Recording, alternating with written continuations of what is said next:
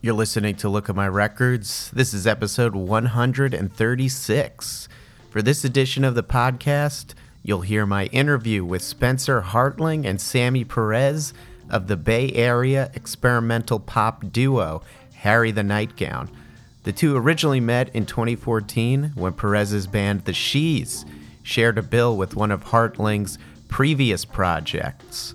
And last week, they released their self titled debut album. The two originally began working on this record back in 2018 at Tiny Telephone Studios in San Francisco, where they also both worked as recording engineers.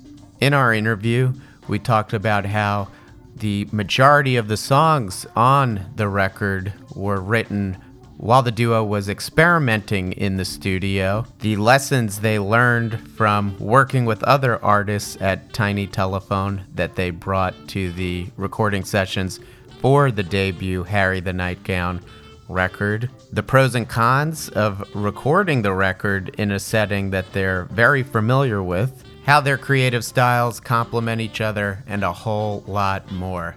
If you're interested in hearing more episodes of Look at My Records, they're available on all streaming platforms. Please remember to rate, review, like, and subscribe on your platform of choice. I also encourage you to check out the Look at My Records website, where you can read album and song reviews, check out premieres of brand new music, listen to specially curated playlists and a whole lot more. That's lookatmyrecords.com. And after the jump, we'll dive right into my interview with Sammy and Spencer of Harry the Nightgown.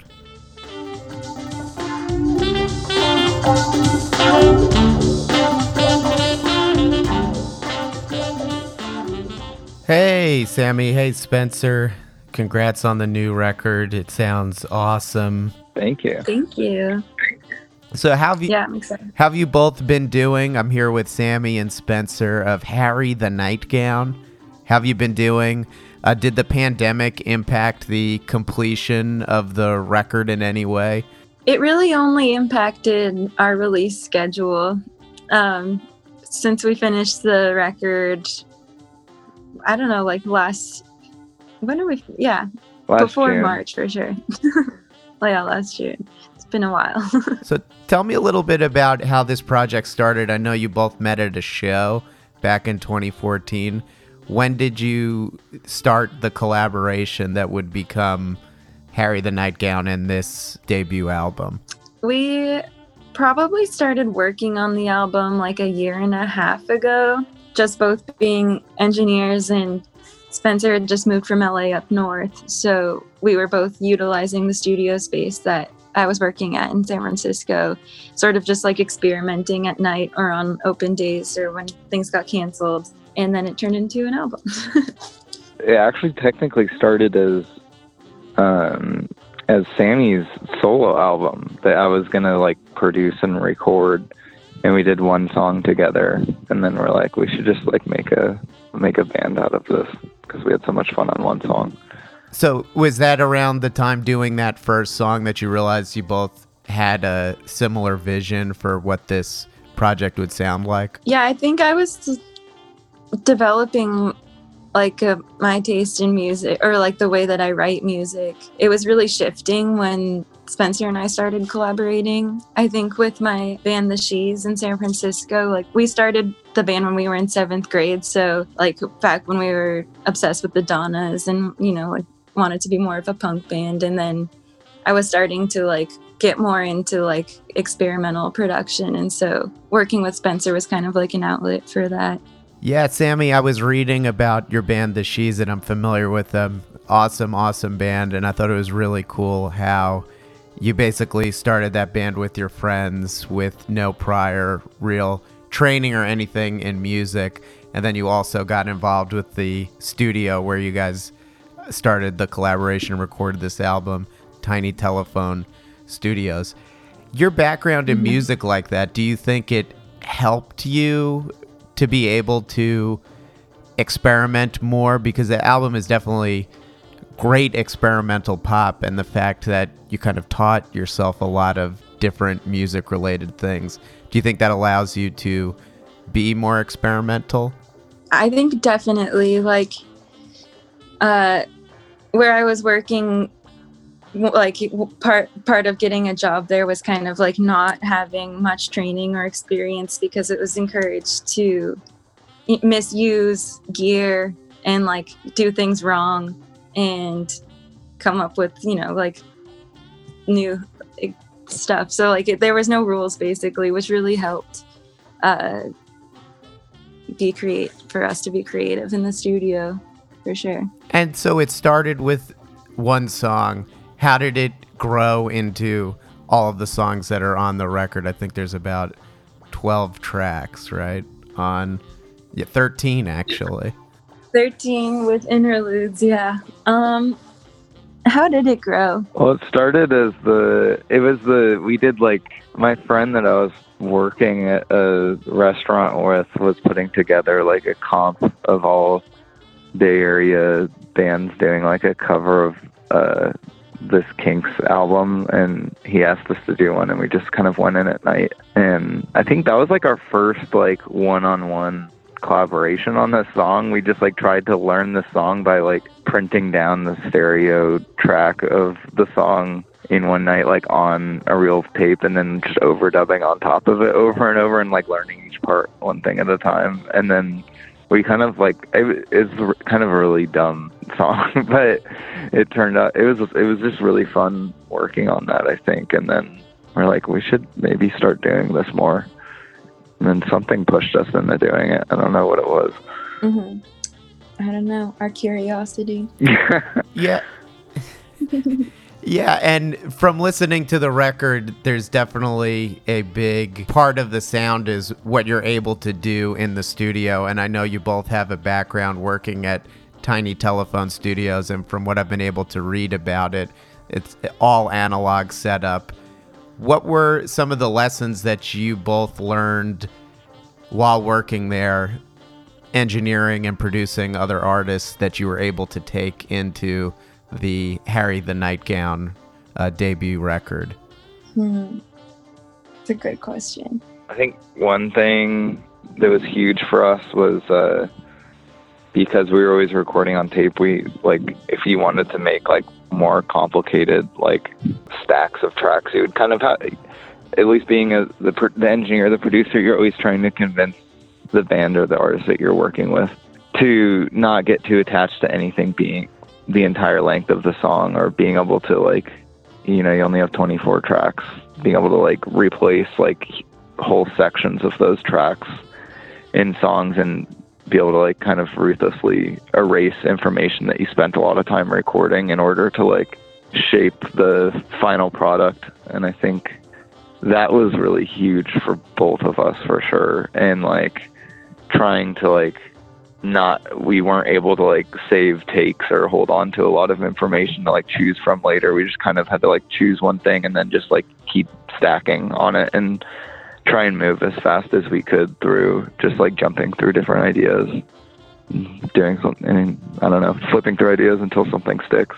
Yeah, I think the limitations of tape is really like encouraging for creativity and it yeah it just creates an interesting workflow also i think like be in, at the studio being around so much cool gear like the best old tape machines and synths and whatever. And then like it's interesting working as an engineer because a lot of the times the, the bands you work with maybe like aren't the same style as you or like you know you're rushed because they can only book a certain number of days. So it's like you feel unsatisfied because you want to like use all the cool stuff at the studio so that's like kind of was motivation for us to go in and like and really be able to play with what we had access to.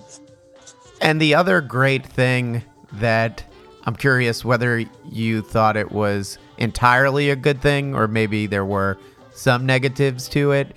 The fact that you've both worked at that studio for a long time and you were able to go in there and work on your record. What was that like being completely familiar with everything that's in there? Was that basically completely a positive, or were there maybe some aspects that were more challenging about something like that? I think the challenge of it was purely like making a record is is such like a sensitive process because usually when you book studio time, it's like sort of like a something you don't do very often and it's an investment and like recording yourself like hearing yourself recorded is a really vulnerable thing. So I always say like half my job as an engineer is like playing therapist because it's like sort of an uncomfortable place to be if you're not used to it. But then we were like extremely comfortable in the setting, which also presented problems because then we didn't have like that nervous energy. It was like easy to like get frustrated with ourselves and each other and Yeah. and like storm off or whatever. And so that was definitely a challenge at times. Also, like wearing the different hats of using the technical, like mathematical part of your brain to make something sound the way that you know that it should sound, which is not always super simple. And trying to like flip back and forth with the two of us, like going into like one of us has to be in engineer mode and then one of us has to be like thinking of new parts and like using like the childlike i don't know like playful part of your brain to be creative. And it's it, that's definitely a, a i think a skill that we've both gotten a lot better at over the years but at first it was it was i don't know. There are just a lot of moments i feel like where we're both in that like creative mindset and we're just like oh like we really have to do like this like technical stuff right now. And it's like such a burden or like the opposite where an idea can't come but there's like a magic moment that happens when we're kind of both able to tap into it a little bit and then we could like trade off doing those like wear, wearing those mm-hmm. wearing those musical hats. Awesome, awesome. And you originally demoed these songs and uh, recording space in a shipping container on a farm, right? Some of them. Spencer's up in Guerneville right now. Oh, cool. So, how'd that setting influence the songs? And then, what was it like taking the songs basically back to San Francisco in a bigger studio that you're familiar with and then recording them? Um, I mean, there was maybe, I, realistically, there was maybe only one or two of the songs that actually had demos before we recorded this album. One of them was the last track on the album. Uh, I think it's called "What Life Makes Life So Hard." Um, that's something we did in like a, an afternoon, very quickly, and then we, when we took it to the studio, just did it immediately, and we were done with it in like four hours or something. Um, but the rest of honestly the rest of our songs we we usually go in to the studio with like almost like no idea of what the song is going to sound like beforehand and we'll just lay down some sort of rhythmic information and some sort of melodic information over it and kind of just shift things around until it feels like there's like a little bit of a structure and then just keep stacking one thing at a time It's very spontaneous. But I think like going between like the shipping container setting and the studio, it feels like a really healthy balance of like I know the studio can be like a cave sometimes. So like if you're like in there, all the you time know, trying, yeah, it's it's you like walk outside and you're like, whoa. so like being like out in the middle of nowhere, it's really refreshing and inspiring. It's a good balance. Yeah, I think being up on this property was like a big subconscious influence for both of us on the album. Or just like it was like a, maybe not an influence, but it like uh, it was like a motivating factor. I feel like it gave us space to because I, I was still coming up here a lot, and Sammy was too around the time we were making it. And um, I don't know. I think I, I don't know what it did. Maybe it didn't like really influence the album at all. It was just important to us in our personal lives at that time. So, would you say your songwriting process basically, for the most part, starts in the studio? Definitely. Oh, yeah, pretty much all of the songs. Like maybe we'll have like a line written, but a lot of it is like like one of my favorite songs on the album is called Tree Fall and I remember I was just waiting for Spencer to get off work to meet me at the studio and I was just like playing around with signal chains and like seeing what I could trigger with what and then that became like the foundation of the song.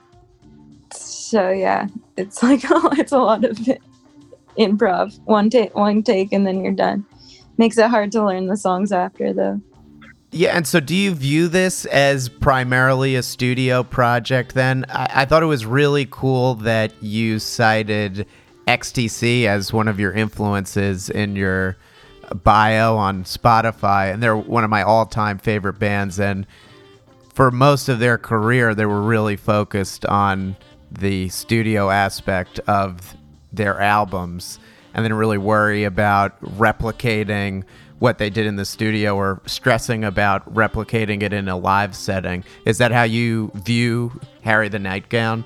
Yeah, I've always thought of live music and like studio music as two like pretty separate art forms.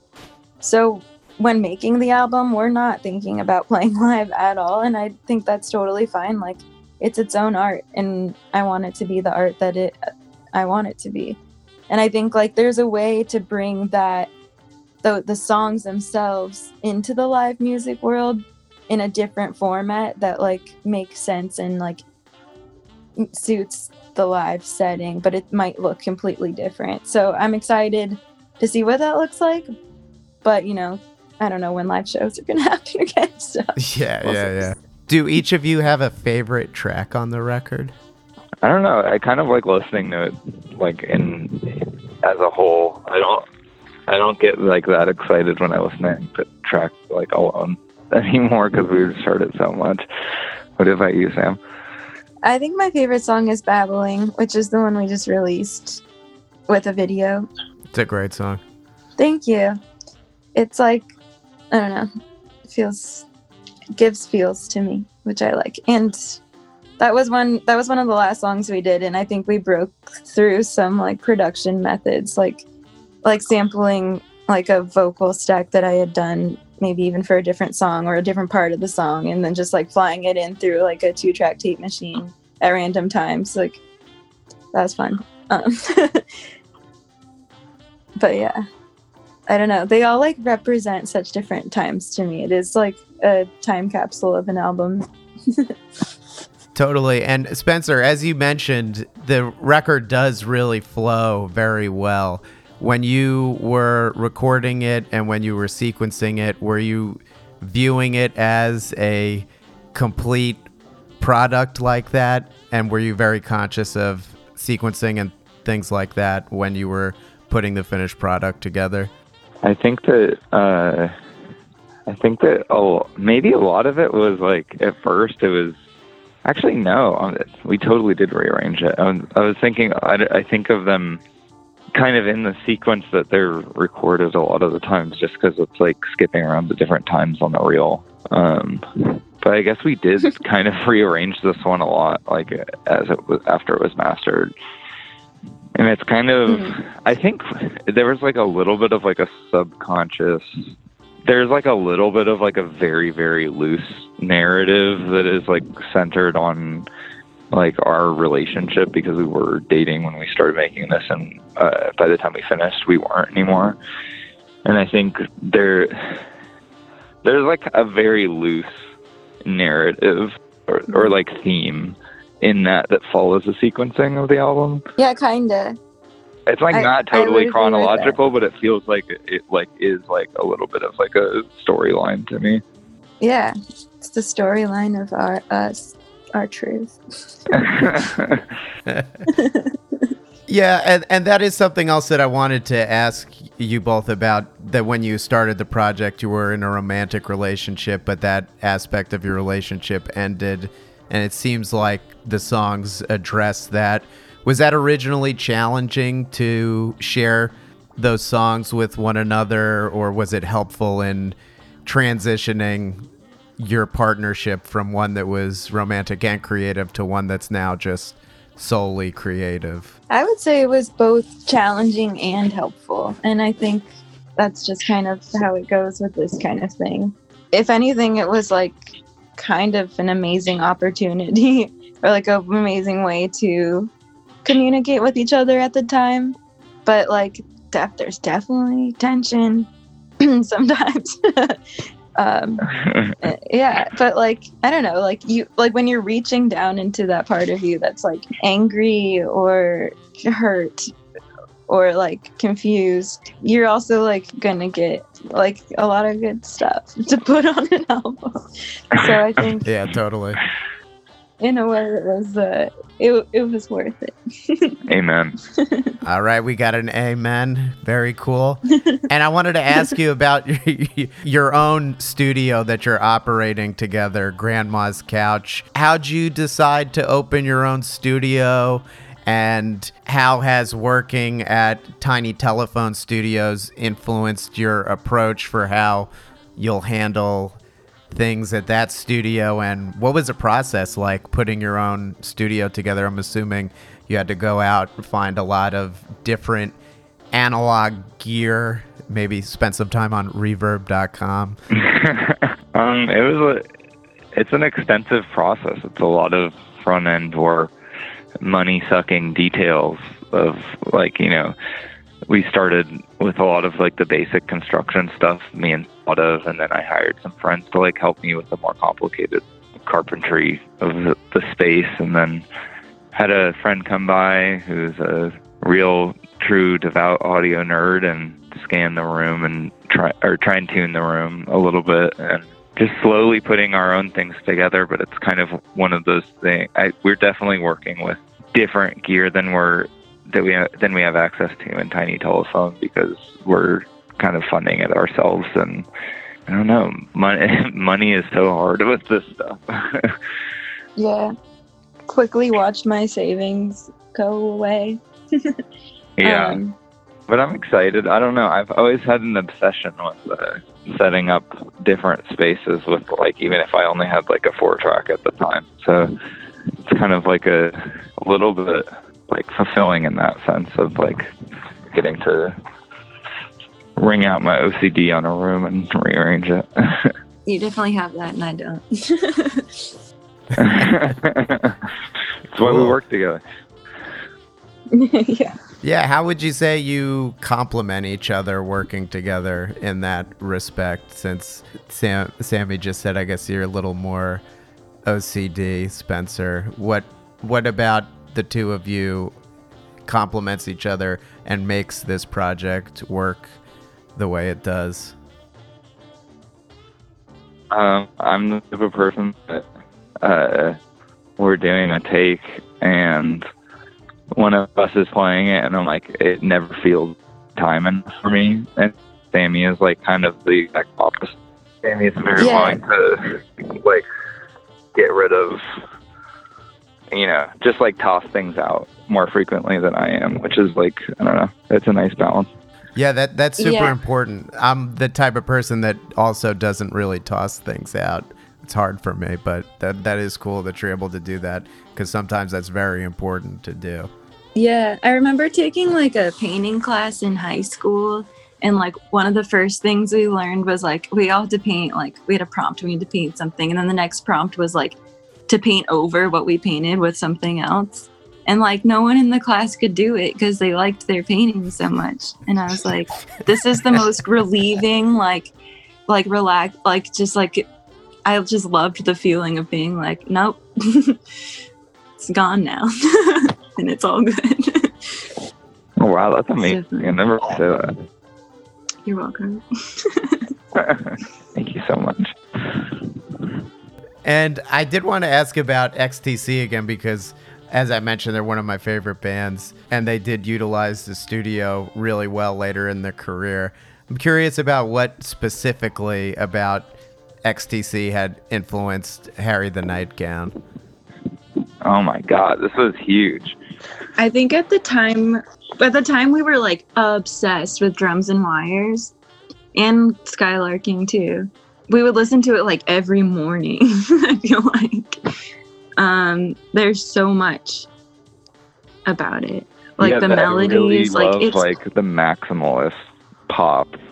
Like Mhm. I think just like pushing it to be like, okay, like I, I don't know. I think maybe that influenced like this album. Like it definitely did influence that album, but I feel like that technique, like we're even utilizing like a lot more with new recordings we're making of just like, okay, this is like cool, but what if this had like 40 layers of like this, like all like bounced together on two tracks or like, I don't know, just like trying to like drastically like maximize like weird hi-fi sounds in like a very like pop structured format and also like a lot of time stuff they do Yeah, I mean, I agree with that. It's like it's hard to fuse um like abstract production with like straight up pop music and I think like kind of referencing the question you asked earlier about like how we work together, like typically I like in the she's and other stuff like we mostly do pop and like that's just what I'm used to writing.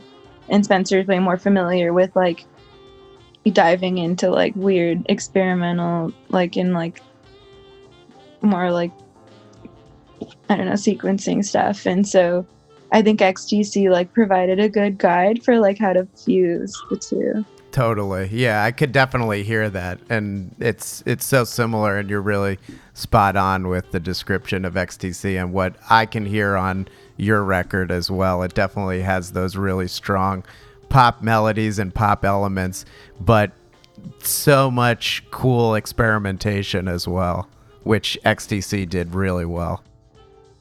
Yeah. Thanks for recognizing that. That's it. All right, so now we're going to play four songs from Harry the Nightgown's debut album. It is out now. Get it at harrythenightgown.bandcamp.com. We're going to hear Ping Pong, Pill Poppin' Therapist, Babbling, and Tree Fall. We'll be back.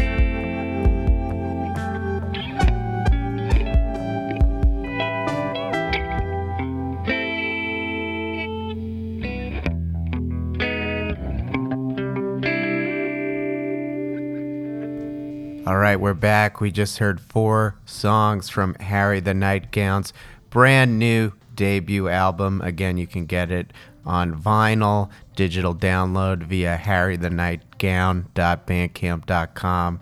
It's also available on all streaming services, and you could get it on cassette via Top Shelf Records. We heard Ping Pong, Pill Pop and Therapist, Babbling, and Tree Fall. Four awesome songs. And now we're going to be hearing, talking about some records that Spencer and Sammy picked. Uh, let's start with Sammy. Sammy, what'd you pick? Um, I saw a Siouxsie record on there. Dear Prudence, Siouxsie and the Banshees.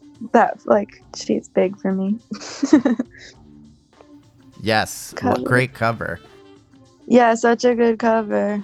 in things I've read about the She's that the Donnas were a big influence. Were bands like Siouxsie and the Banshees more uh, more of the goth post punk type of stuff also an influence on projects like that for you? For sure. I know on the most recent She's record, like the really weird song in the middle that's called All Female. Wait, I forget, I forget what it's called. It's like local favorite all female garage rock quartet or something. that was like kind of a Siouxsie rip on accident. but um, yeah, like the like she's awesome. So. Yeah, it's cool to see that you've been in a band playing with basically the same people since you were so young. How would you say your taste and inf- music that has influenced you has changed since it started? Because just like anyone that starts listening to music when they're in the sixth or seventh grade, as they get older, they start listening to more and different things. Totally. Uh, it was interesting with the She's because, like, you know, we're still a band and our music taste kind of like evolved together somehow, which I know isn't like always the case. So, yeah, we started out like wanting to be the Donnas and then we like got obsessed with the local music scene in SF at the time, which was like girls and friends. Um, and so we were like really influenced by that and like all of their influences which was more like felt in like st christopher or whatever. And then uh honestly when i started engineering more obviously like i was thinking about production more and just like definitely wanting to bring more like artsy abstract elements into the pop world. And like i don't know i guess i wouldn't say that i write like the same kind like with the angsty punk spirit that I used to, but I hope, like to hope it's still there somewhere. I did see that you had the mantles on your. I yeah, that was like probably one of the first shows in SF I went to, like you know, just with a friend. we were pretty young at the time. Yeah, they like were mind blowing. Love them. Cool. It, Grass Widows from San Francisco, right? Too. Yeah, Grass Widows is really cool. Yeah, like around 2009, kind of when we like were playing a lot in SF, and the scene was popping. Yeah, totally. I felt like I could hear a little Grass Widow. That's why I mentioned them specifically Yeah, yeah, in the She's. yeah, probably. Yeah, the label we're on in SF like also used to have a band on them called the Sandwiches, which I really like them. Maybe there's some influence there. Cool. So let's play the Mantles. What song by the Mantles would you like to hear? Well, they have a song called Samantha, which is my name. So I remember really liking that song. Awesome. So we'll play Samantha by the Mantles, definitely.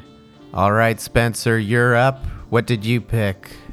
It's so hard. I really am not good at picking things like this, but I saw the the Palberta record on there, and I think that was. I was. It's weird. I was. I think I was listening to that like around the time we were recording this album, and I really, really got into that for a second. Um, someone that me and Sammy both uh, recorded an album with um, is kind of in that scene in New York of those bands, and he uh, kind of showed us all of that. And I remember just being blown away when band after band he kept showing us and being like, "Oh yeah, this is my friend," and like it was all these people I kind of, like in that scene, maybe smaller than that, that I had never heard of, and it was mind blowing that so much was like coming from one singular um, area at one point in time that felt really new to me.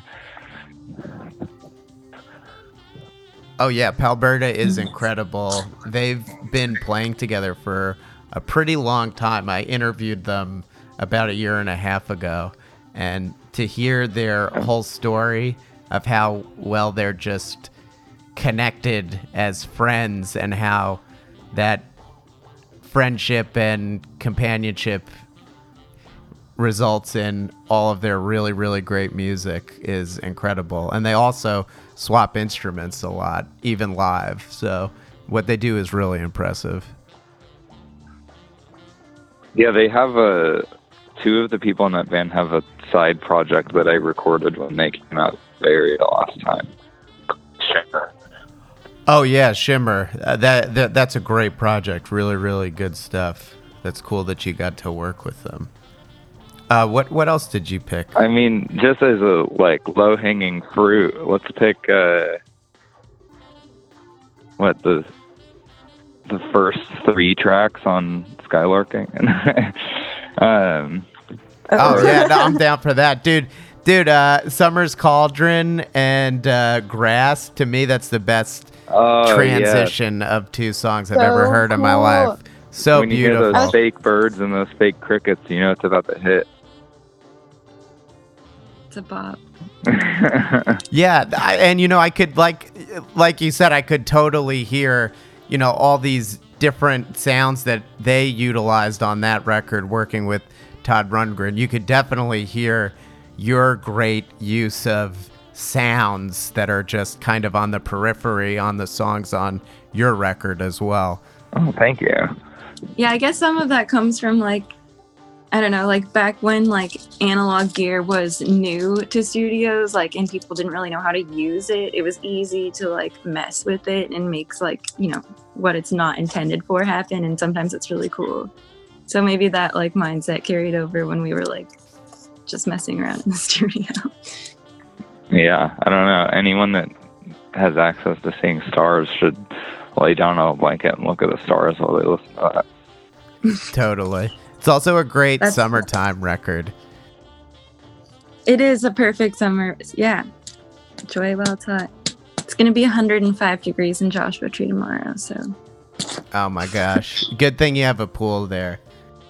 yeah. And skylarking. All right, so we're gonna play Spencer and Sammy's picks from Harry the Nightgown. We're gonna hear Siouxsie and the Banshees cover of Dear Prudence. Then we're gonna hear Samantha by the Mantles. We're gonna hear Sound of the Beat by Palberta. And then the first three tracks off of XTC Skylarking, which I can't wait to immerse myself in. We'll be back.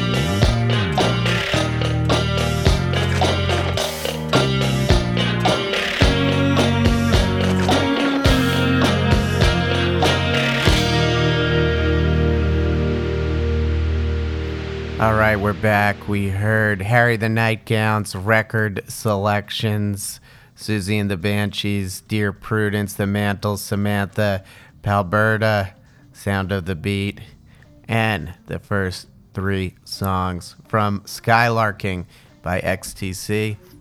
Now we're coming to the end of the program, but just wanted to remind you all that Harry the Nightgown's debut record just came out August 7th. You can get it on cassette via Top Shelf Records, or you can order it on vinyl via the Harry the Nightgown Bandcamp, which is harrythenightgown.bandcamp.com. And it's a limited pressing, so act fast. I'm looking forward to hearing it on vinyl. I can imagine it sounds really good and it's a great record for a vinyl listening experience. So it's great that you guys were able to get it pressed on vinyl. Yeah, I'm so stoked. Uh, we got it pressed at QRP in Kansas and got the lacquer cut by Bob Weston in Chicago. And I think it's a, a very good, uh, like from start to finish, like we worked really hard on it. And I think the, the vinyl actually shows like the, or you can hear the, the, what we intended to be, you know, the final product, which is, I think, sometimes pretty rare.